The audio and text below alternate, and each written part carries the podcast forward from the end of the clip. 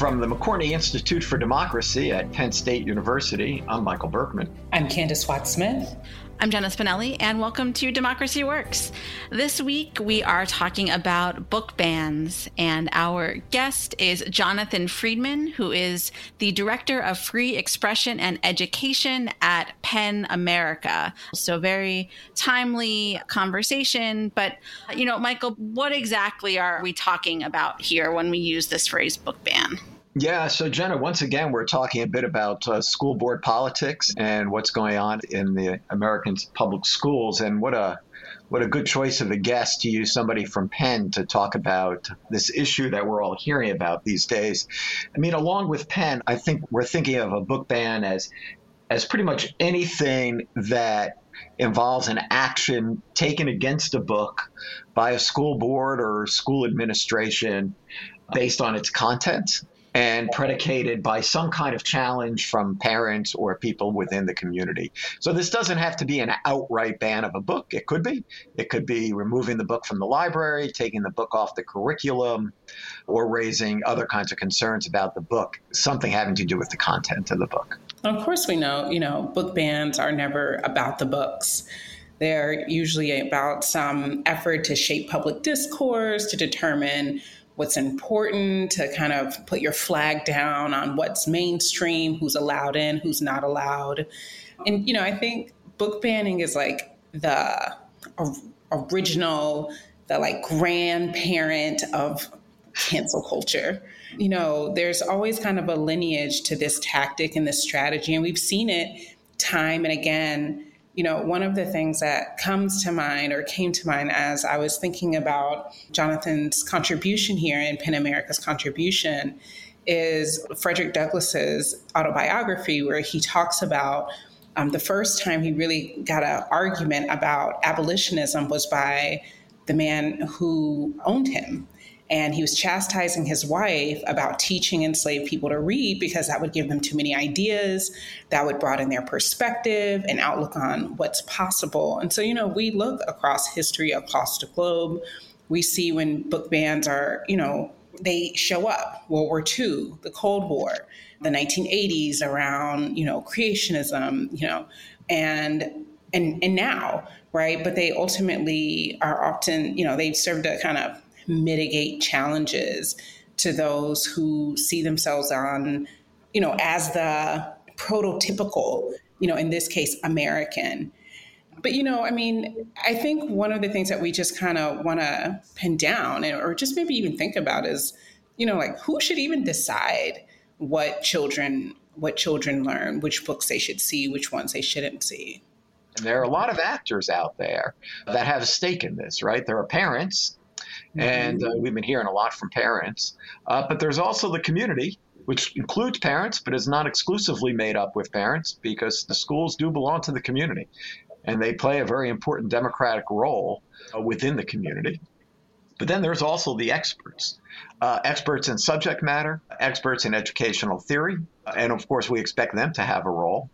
And, uh, you know, standing at the middle of it all are teachers and whether or not we want teachers to act independently based on what they think is best, or whether or not we think they need to be directed on what they can do by schools or by states by the state in some way or by some of these other actors. But there is a sense, and I think it's it is growing and it's becoming more and more powerful. And I know we've seen it in our polling at, at uh, the McCourtney Institute that conservatives, in particular, seem to think that these decisions should be up to the parents.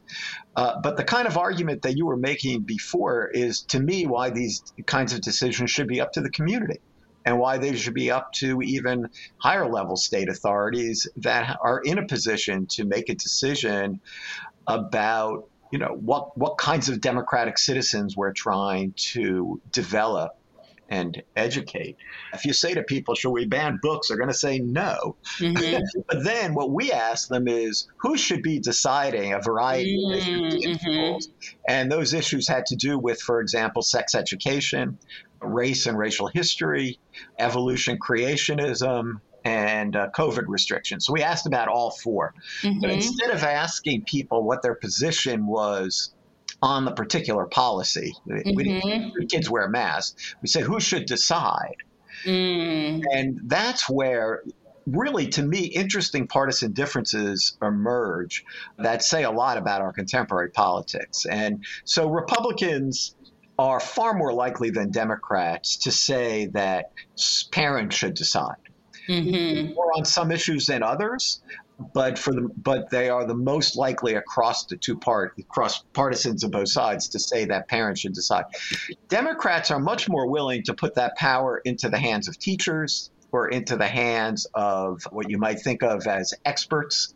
Mm-hmm. Uh, or into the hands of uh, even school boards who represent the community. Uh, so, where you see the real difference is not necessarily on the policy, but who should decide. And I think we've yeah. set the stage here about this who decides question. Jonathan will certainly pick up on that as well. But let's go now to the interview with Jonathan Friedman. Jonathan Friedman, welcome to Democracy Works. Thanks for joining us today. Great to be here. Thank you you know, the anti democratic forces in our culture, as we've talked about on the show before, are very good about uh, controlling the narrative and sometimes distorting the meanings of words and phrases. And so I thought it would be helpful to kick off this conversation about book banning with a bit of, of a definition. Uh, would you mind telling us, in PEN America's eyes, what a book ban is and perhaps what it is not? Yeah, there's been a lot of uh, confusion on this point, so I appreciate the chance to clear it up. So, there is a sense in some cases that a book ban only refers to one very narrow kind of thing, which is a school district saying this book is absolutely banned and nobody uh, in the school can get it. And that is indeed one form of book bans. But in our work, we also look at uh, book bans that take place where a school district dis- decrees a book off limits either for a classroom or a library, but not necessarily the other, or when it decrees a book off limits for a certain grade when up to that point it had been there. And the reason is because, yes, you can have school districts reevaluate and through committee review processes decide that a book might be uh, better left for kids that are uh, that are older or, or have an age difference, being restricting it for an older age. But in many circumstances, what we're talking about are situations where one parent or maybe a few parents decide that something that their child accessed was inappropriate, and therefore they decide that that book must not be accessible for anyone else. So, at the root of book banning, we're talking about that desire or that effort by somebody to exert control over what everybody else has access to. So, when I'm talking about book bans, I'm talking about a range of decisions that are being taken in schools. In some cases, we're talking about books that are being de facto banned by being restricted. So, for example, if a school library says you can't take out this book without explicit permission, with a permission slip, meaning you're a student, you want to read that book, you need to go to some special shelf, maybe behind a reference desk. You need to bring it to the librarian. The librarian has to look up if you have a permission slip in the system before you could what? Open the book, read the title, read the back cover. It just seems so uh, wholly undemocratic. And that's the kind of censorship that we are seeing seep into schools. So I know that PEN America has been tracking this activity for a long time, and you've published uh, reports and and pieces about you know when this happened in the 80s, for example, the kind of Jerry Falwell era, like that period of time. Can you just sort of uh, take us back a little bit and maybe compare and contrast what we saw in that era versus what we're seeing today?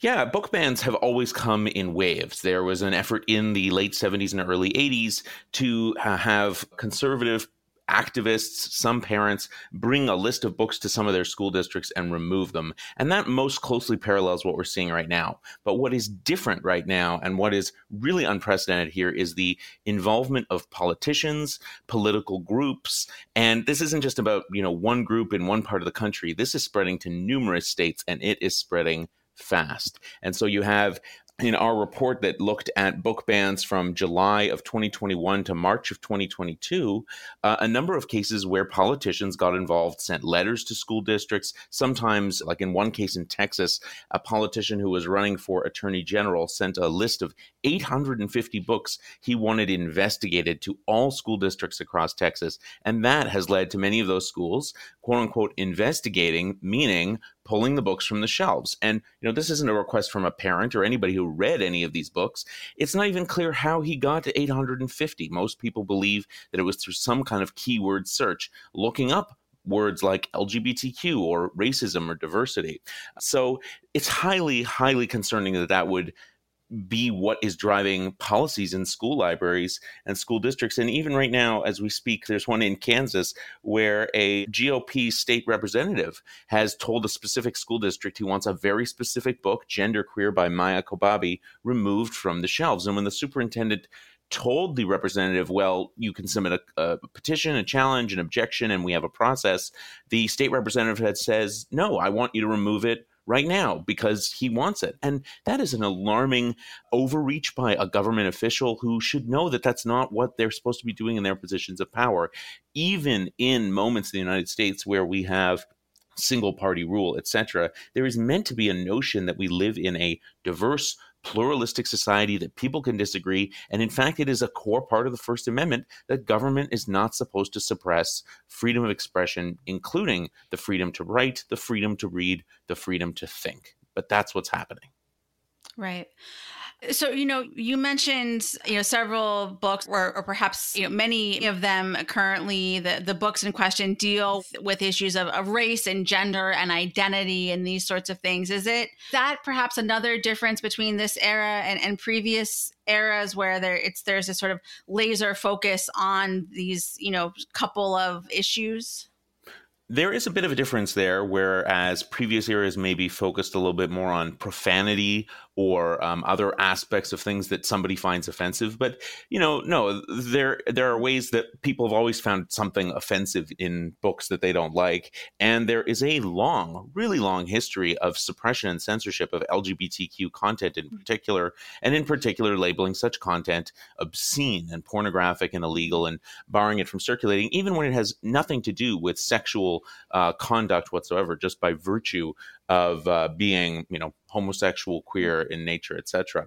But the other thing that is really striking, and we have to bear in mind here, is that even five years ago, a lot of the books that are now being challenged were barely on school library shelves. They were barely even written or published. So there has been, in many ways, a huge increase. Maybe you could say it's still not fully reflective of the diversity of the population in the United States, but there has been an increase in writers of color, in LGBTQ writers, and in stories that reflect, you know, their realities. So as we have tried to, through publishing and through children's literature in particular, provide a more accurate perhaps and you know just di- diverse forms of representation now we are seeing a backlash toward that so mm-hmm. the reason why we haven't seen so many challenges to lgbtq characters in books in school libraries is because until relatively recently there literally weren't any. And the number of people who are adults now who maybe grew up with same sex parents who would say that they never read a book with same sex parents, uh, that they weren't represented in children's books. I mean, I'm I cannot remember in my years in school ever seeing an LGBTQ character mm-hmm. normalized that way. Not even like a random character in the back of a book about other things. So we're talking about a whole form of representation that has, until very recently, been relatively unusual and and not acceptable at all in the mainstream. And now that it has gained even just a modicum of mainstream presence i mean it's not like this is really in most schools curriculum. We're talking about books that people voluntarily decide to read in the library or that their parents seek out. Now in response to that we're seeing this backlash. Are there commonalities to the process by which school librarians and other school officials consider whether or not to, to make a book available to students so, this is the precise issue that came up in the 1982 Supreme Court case called PICO, which was all about this question, the question of process. And what that decision held was essentially that school boards and school districts should not engage in ad hoc or highly irregular processes to remove books. Essentially, just pulling a book at the drop of a hat, that they needed well established, considered, uh, regular programs or, or ways and policies for book reviews to happen.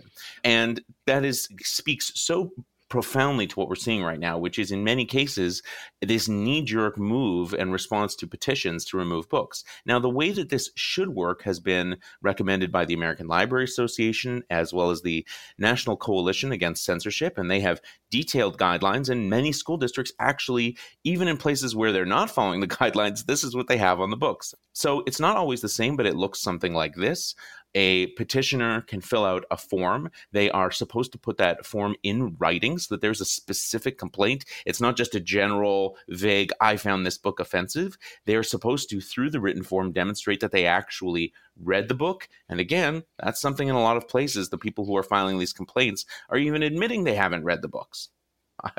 so they're supposed to write these forms. The forms are supposed to go to the school level first, at which point the principal is meant to form uh, a committee, usually of educators, media specialists, librarians, parents, teachers, maybe students or school administrators too, who would then get together, read the book, talk about it, but also undergo some kind of formal training, exposure, conversation about the purposes of a school library. So the whole point here isn't just that you are deputizing people to make a decision, you're uh, encouraging them to become informed citizens who understand their responsibilities here, which is that a library is meant to serve everybody. And so, even if you personally don't like the book, if four or five people on the committee do, maybe you shouldn't be pushing to remove it. Or let's say, let's say five people want to remove, but only one wants it there. Shouldn't we consider that one person's uh, preference too? And so, there is this sort of uh, notion here that's supposed to come out through this process, which is to be reflective of,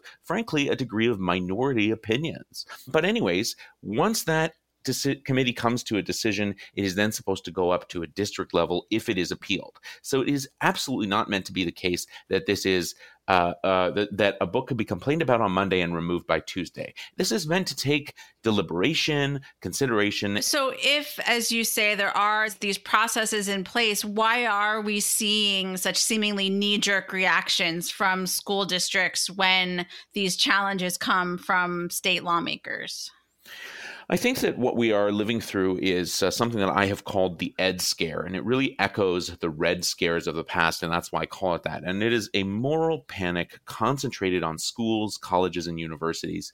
And it threatens to totally destabilize and undermine public education as many of us know it. And it is that ed scare, it is that political climate, the fear of backlash that is driving school administrators. So, in a particular district in Florida, Walton County, there was recently a removal of 58 books after a group circulated a list of these books that they deemed inappropriate to the school district. But in that particular case, the school uh, superintendent, in fact, said that he was removing the books, even though he, quote, hadn't read a single paragraph of any of these books. And he said he was removing them in order to protect people in the district from perilous circumstances in the context of the current Florida legislative session. So you're you, you have to look at this as the incredible impact of politics playing out in school districts where there's a great deal of fear. And essentially what is happening is that if anybody says that there is a reason to be angry at a school the school seems to be under such concern and pressure that they would like to immediately uh, resolve it by doing whatever anybody is asking them and so that is a way in which it seems like school districts and superintendents are increasingly being held hostage by uh, some of the policies that are being purported by uh, and, and being advanced by politicians.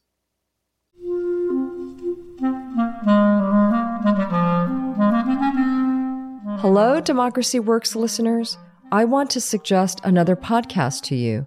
It's called The Great Battlefield, and it covers the progressive political ecosystem. The host is Nathaniel Pearlman, founder of democratic political software company NGP Van and the visual storytelling firm Graphicacy. Nathaniel interviews key leaders, reformers, organizers, and political entrepreneurs who are working to preserve and improve our democracy. The podcast has a wide breadth and a great diversity of guests and a library of more than 750 episodes to explore, with three new interviews arriving every week. For instance, he recently spoke with Mike Madrid about the Hispanic vote and co founding the Lincoln Project and with Anna Galland about her time as executive director of MoveOn, to name just two. If you want to understand innovators in the progressive space, this is for you. You can find The Great Battlefield wherever podcasts are found.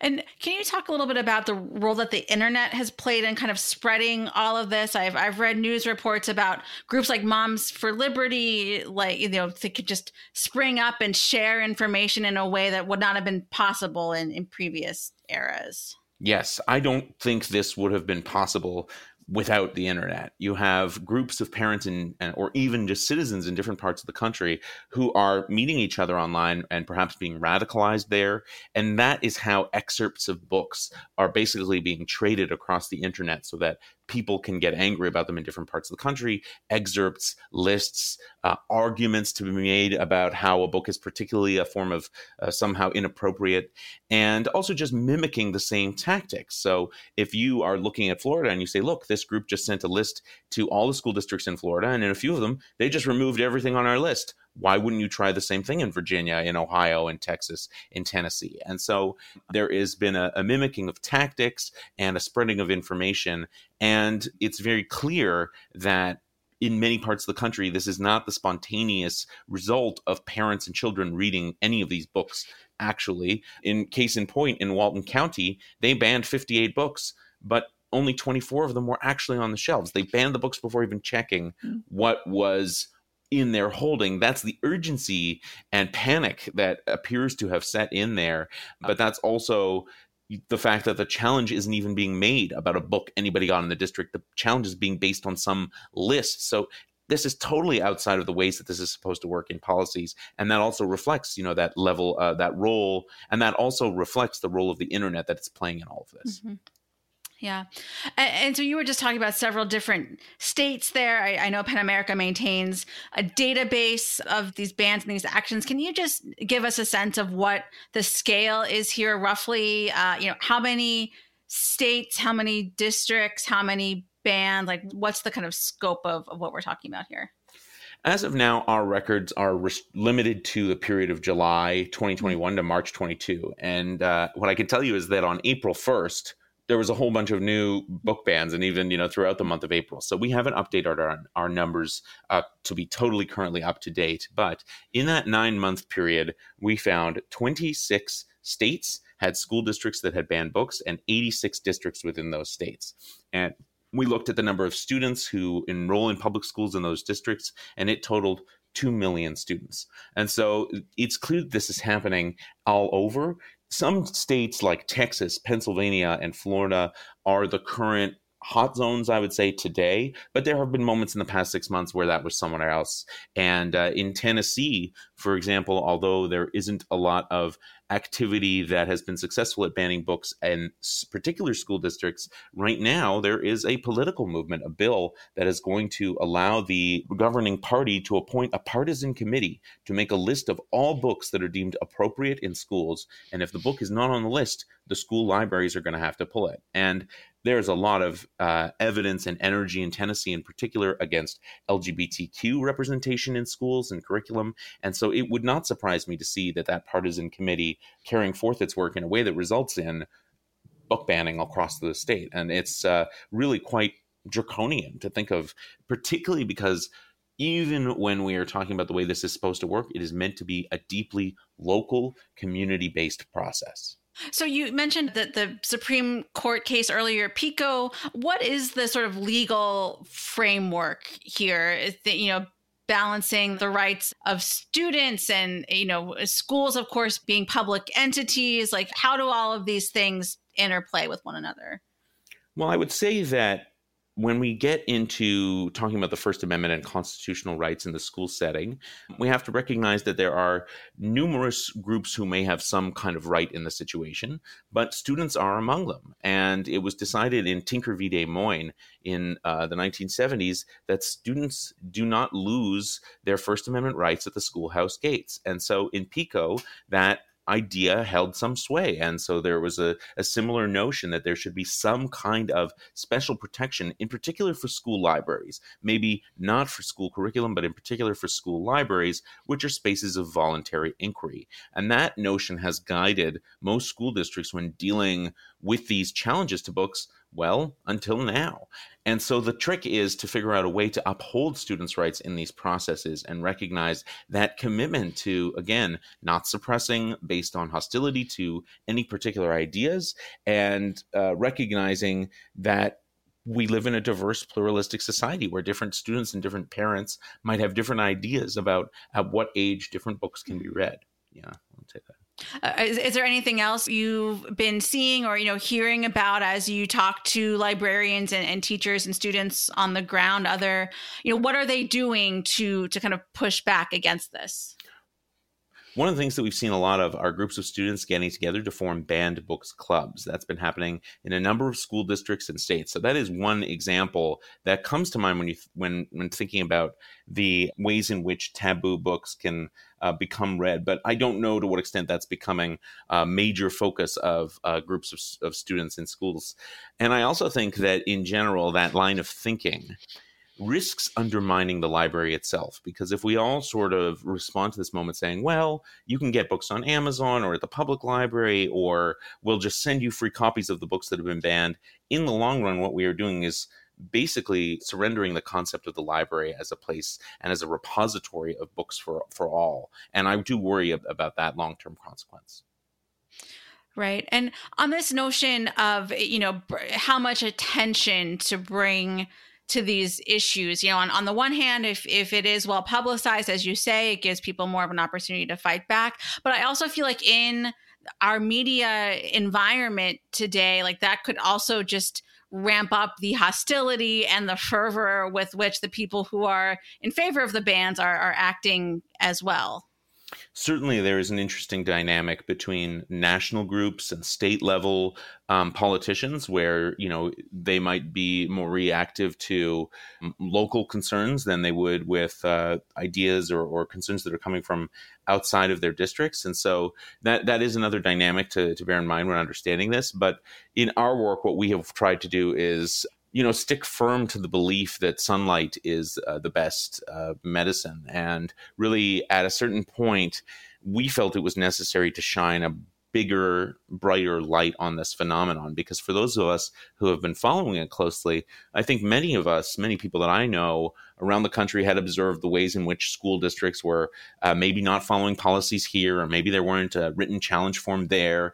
But it was really only when we put in the effort to chronicle and create this index of school book bans for the nine month period that we did and look at school policies and all the decision processes, uh, or frankly, lack thereof, was when we really realized just how extreme this problem had become. And our report found that 98% of the book bans in that nine month period mm-hmm. had been done without following these best practice guidelines that uphold and safeguard students' First Amendment's right, First Amendment rights, and 98%. So in the vast majority of cases, we looked at we, we chronicled 1,586 book bans. I think the number is 36 of them went through proper committees, and 1550 did not. Okay. And that's just uh, speaks to how extreme some of this has become, whether it's uh, leaders in Central York or politicians in Tennessee or groups in Texas. And that's what we're seeing is um, these clandestine efforts to remove books without following any kind of sense of transparency or public policy. Right. So, you know, as as our listeners who are people who value and, and care about democracy and free speech and the, and the First Amendment, are there other things that they could or should be doing, you know, right now as these uh, bans continue to to pop up across the country? Well, I think what we have to do right now is um, make people realize the extent of the problem and that there are things that they can do, that they can attend school board meetings, that they can make their voices heard. I think most polling shows that the majority of Americans do not support book banning.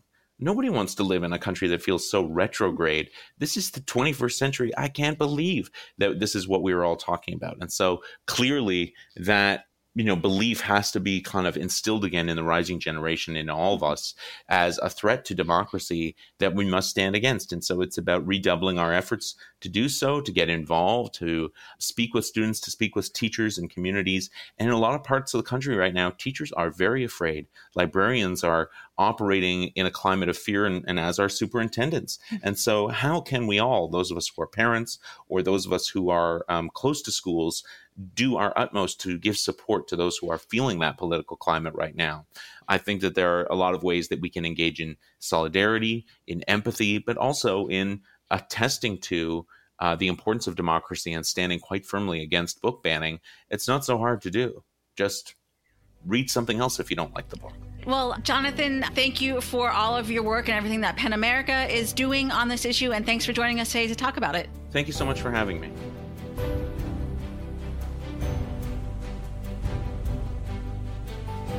Okay, thanks, Jenna. That was a terrific interview. Really fascinating guy to to listen to about uh, a problem that I, I, think is a lot larger than I had recognized uh, before listening to the interview, at least in terms of the number of students affected, the number of states this is going on in, the number of school districts, and the way that it is inevitably going to spread. I would think at least through the election as uh, it just sort of runs through the uh, runs through the internet.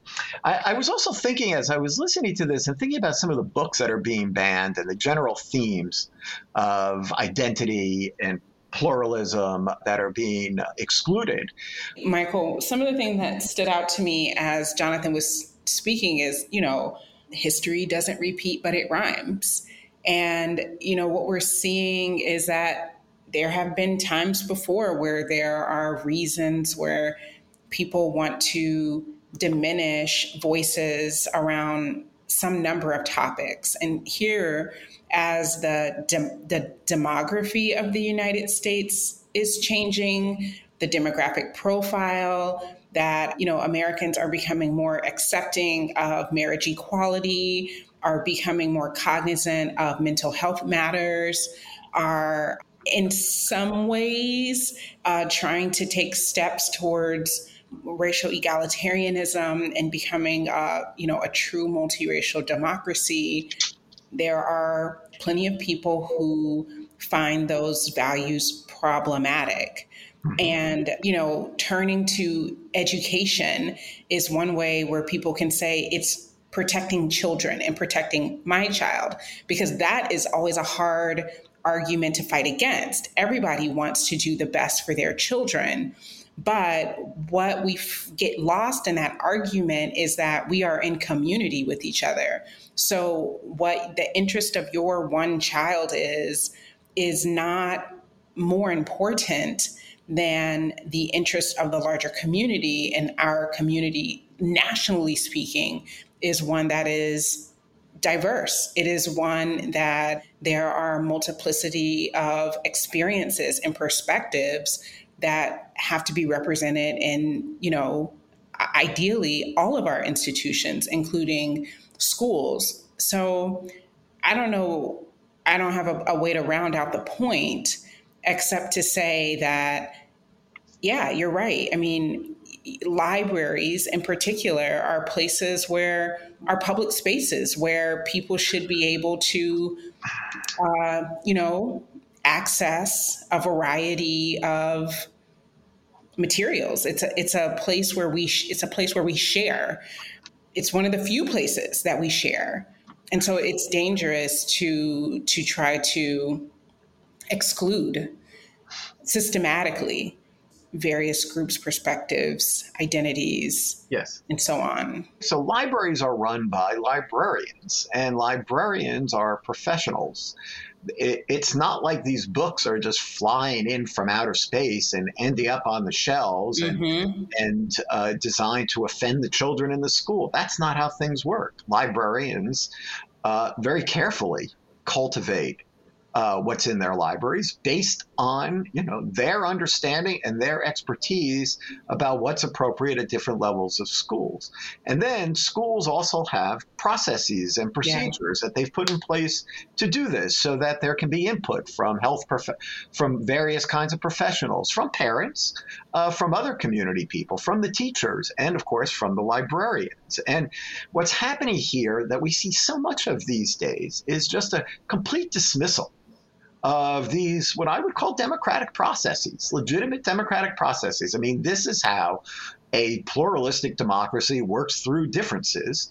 And you have procedures, you have institutions designed to do this, you bring in various points of view. And, you know, I think that like if you if people want to challenge, that's fine. I think that challenges are fine. But then if we have a process that is designed to you know put the challenge in deliberation and have a larger conversation and have community input that's one thing but to come on high and just kind of pull books off the shelf is quite opposite of law and order it's opposite of going through the proper channels to make a, a, significant change in your community. I mean, for a candidate to say, I, I want to ban these 850 books, it's already a signal. Again, to go back to the point that I made earlier, it's not about the books. Right. You know, I was reading this article about, uh, like, you know, Jonathan's in Texas, and there is a, a ban of this author named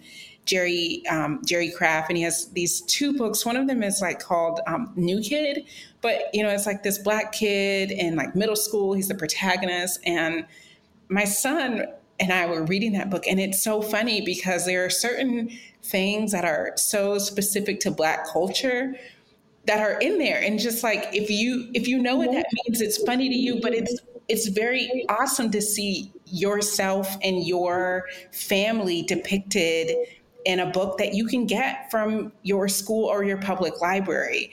And so, like, this basically a keyword search about Black kid, you know, or something like that will eliminate is, is essentially going to remove that book from from a, a state who is like almost majority minority. You know it, it, it, it's infuriating. This conversation also i mean I, I, makes me think i hope people will take the time uh, to, to look at the uh, database of books that uh, i'm sure jenna will, will link to in the in the pages and just go through some of those titles and think about how many of them you might have read uh, or how many of them you, you think just seem utterly and completely, you know, appropriate mm-hmm. for children to be reading that are now being excluded and you know the fact that it happened like it's a lot of it's happening right now in york pennsylvania and, and the fact that it's happening in york doesn't mean it's going to stay in york mm-hmm. we know full well that it's going to spread like wildfire so that's the that's the other troubling part is that we're just kind of seeing this nationalization of what should be local locally authentically local discussions and deliberation but but not only local. I mean, localism in school districts in American school districts has a long and rich history, right? I mean, we believe in the idea that schools should be controlled uh, at the local level, but we put the responsibility for education at the state level. It's in all the state constitutions recognize a responsibility to education, mm-hmm. and all of the states produce standards of some sort or another that are telling schools within their state what they think it is that their children need to learn. And you had all these school board elections. So yeah. you, you, have all these, you're going to have a lot of new people coming in, and, uh, you know, we don't know anything. Uh, speaking as political scientists here, Candis, we don't know anything systematically about who these people are mm-hmm. and w- what they're what they're about, whether or not there was anything really unusual about this election, or if we only thought there was something unusual about this round of school board elections. But yes, I agree. I mean, some of these things are being institutionalized into state laws, into state standards, and potentially onto the school boards as well. Thank you, Jenna, for an excellent interview with Jonathan Friedman. I'm just really delighted that he was able to join us and tell us about the work that PEN America is doing around the issues of First Amendment, around book bans, so on and so forth. And thank you, Michael, as always. I'm Candis Watt Smith for Democracy Works. I'm Michael Berkman. Thanks for joining us. Democracy Works is a collaboration between the McCourtney Institute for Democracy at Penn State and WPSU, Central Pennsylvania's NPR station. Our editors are Mickey Klein, Chris Kugler, and Mark Stitzer. Editorial review by Emily Reddy, and additional production support from Andy Grant and Chris Allen. If you enjoyed what you heard today, leave us a rating or review in Apple Podcasts, Spotify, or wherever you're listening right now. It will help new people find the show. Find more great podcasts about democracy and civic engagement in the Democracy Group Podcast Network at democracygroup.org. Thanks for listening, and we'll see you next week.